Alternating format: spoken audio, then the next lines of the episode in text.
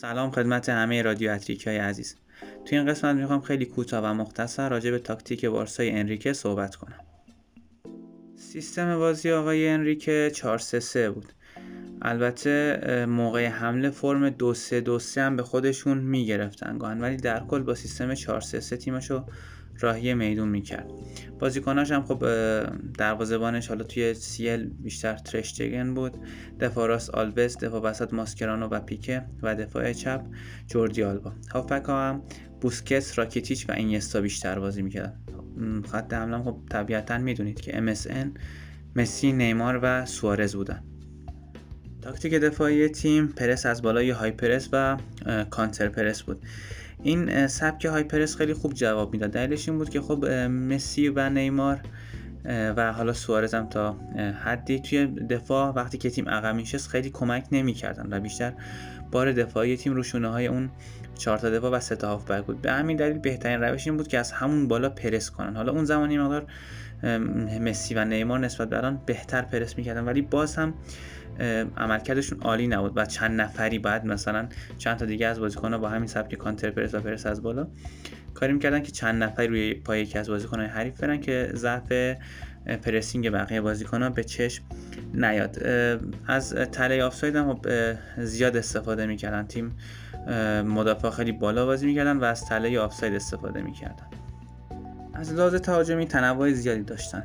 اگه بخوام دقیق صحبت کنم. بهتره با تاکتیک زمان پپ مقایسهش کنم که حالا بهتر متوجه بشید.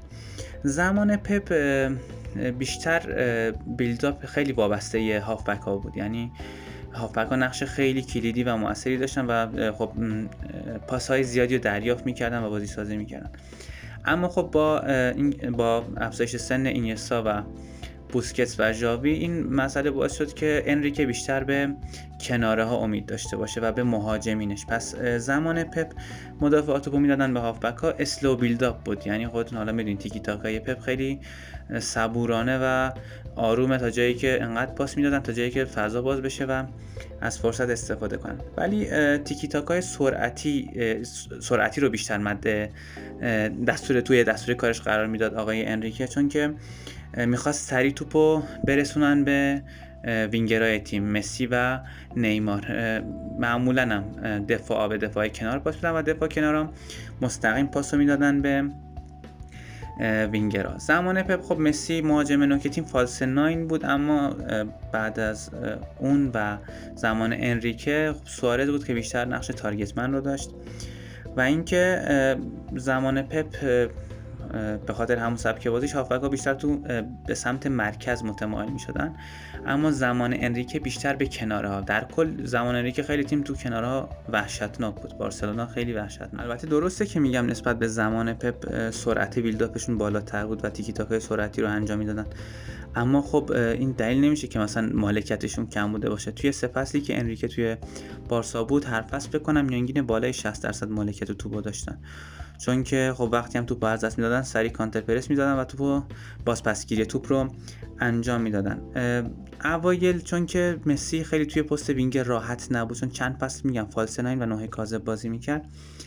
اوایل توی پست وینگر خیلی راحت نبود که بعد از چند وقت چند تا بازی که گذشت و MSN هماهنگ شدن و تاکتیک تیم جا افتاد دیگه خودتون می‌دونید که ترکوندن اونو full back ها خیلی نفوذ می‌کردن هم فول بک راست هم فول بک چپ. یکی از دلایلی که اون فرمی که گفتم دو سه دو سه به خودش می‌گرفتن.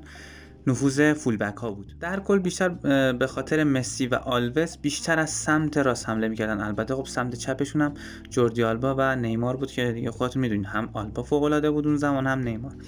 اما بیشتر از سمت راست حمله می‌کردن. راکیتیچ هم به این مثلث به این زل مسی و آلوز اضافه می‌شد و مثلث تشکیل دادن اوورلود توی سمت راست اوورلود رو ایجاد می‌کردن. مسی بیشتر خب کاتین ساید می‌کرد. خب مسی بازیکنی نیست که توپو ببره به کنارها بیشتر به سمت به تو می‌زنه. حالا یا می آورد وسط شوت می‌زد یا خب با اون پاسای بی‌نظیرش منطقه بازی عوض می‌کرد. حالا یا خود مسی هر بازیکن دیگه چون اونور فضا ایجاد می‌شد واسه نیمار و آلبا. اگه نیمار کناره میموند خب آلبا آندرلپ انجام می‌داد. اگه نیمار می‌زد تو که اونم بیشتر دوست داشت به تو بزنه. آلبا خیلی اوورلپ های فوق العاده ای انجام داد. فکر کنم یادتون باشه. چه اوورلپ های انجام می‌داد که بعد اون کاتبک حالا ارسال انجام می‌داد بیشتر کاتبک و خب روی دروازه های حریفشون حریفاشون خطر ایجاد می‌کردن. مسی و راکیتیچ از دور خیلی شوت می‌زدن. حالا هر چنگاهی نیمار هم انجام می‌داد. ولی خب مسی و راکیتیچ فکر کنم راکیتیچ چند تا گل از راه دور داشت. اگه اشتباه نکنم یه دونم به رئال زد. اگه درست یادم باشه یه گلم به رئال زد.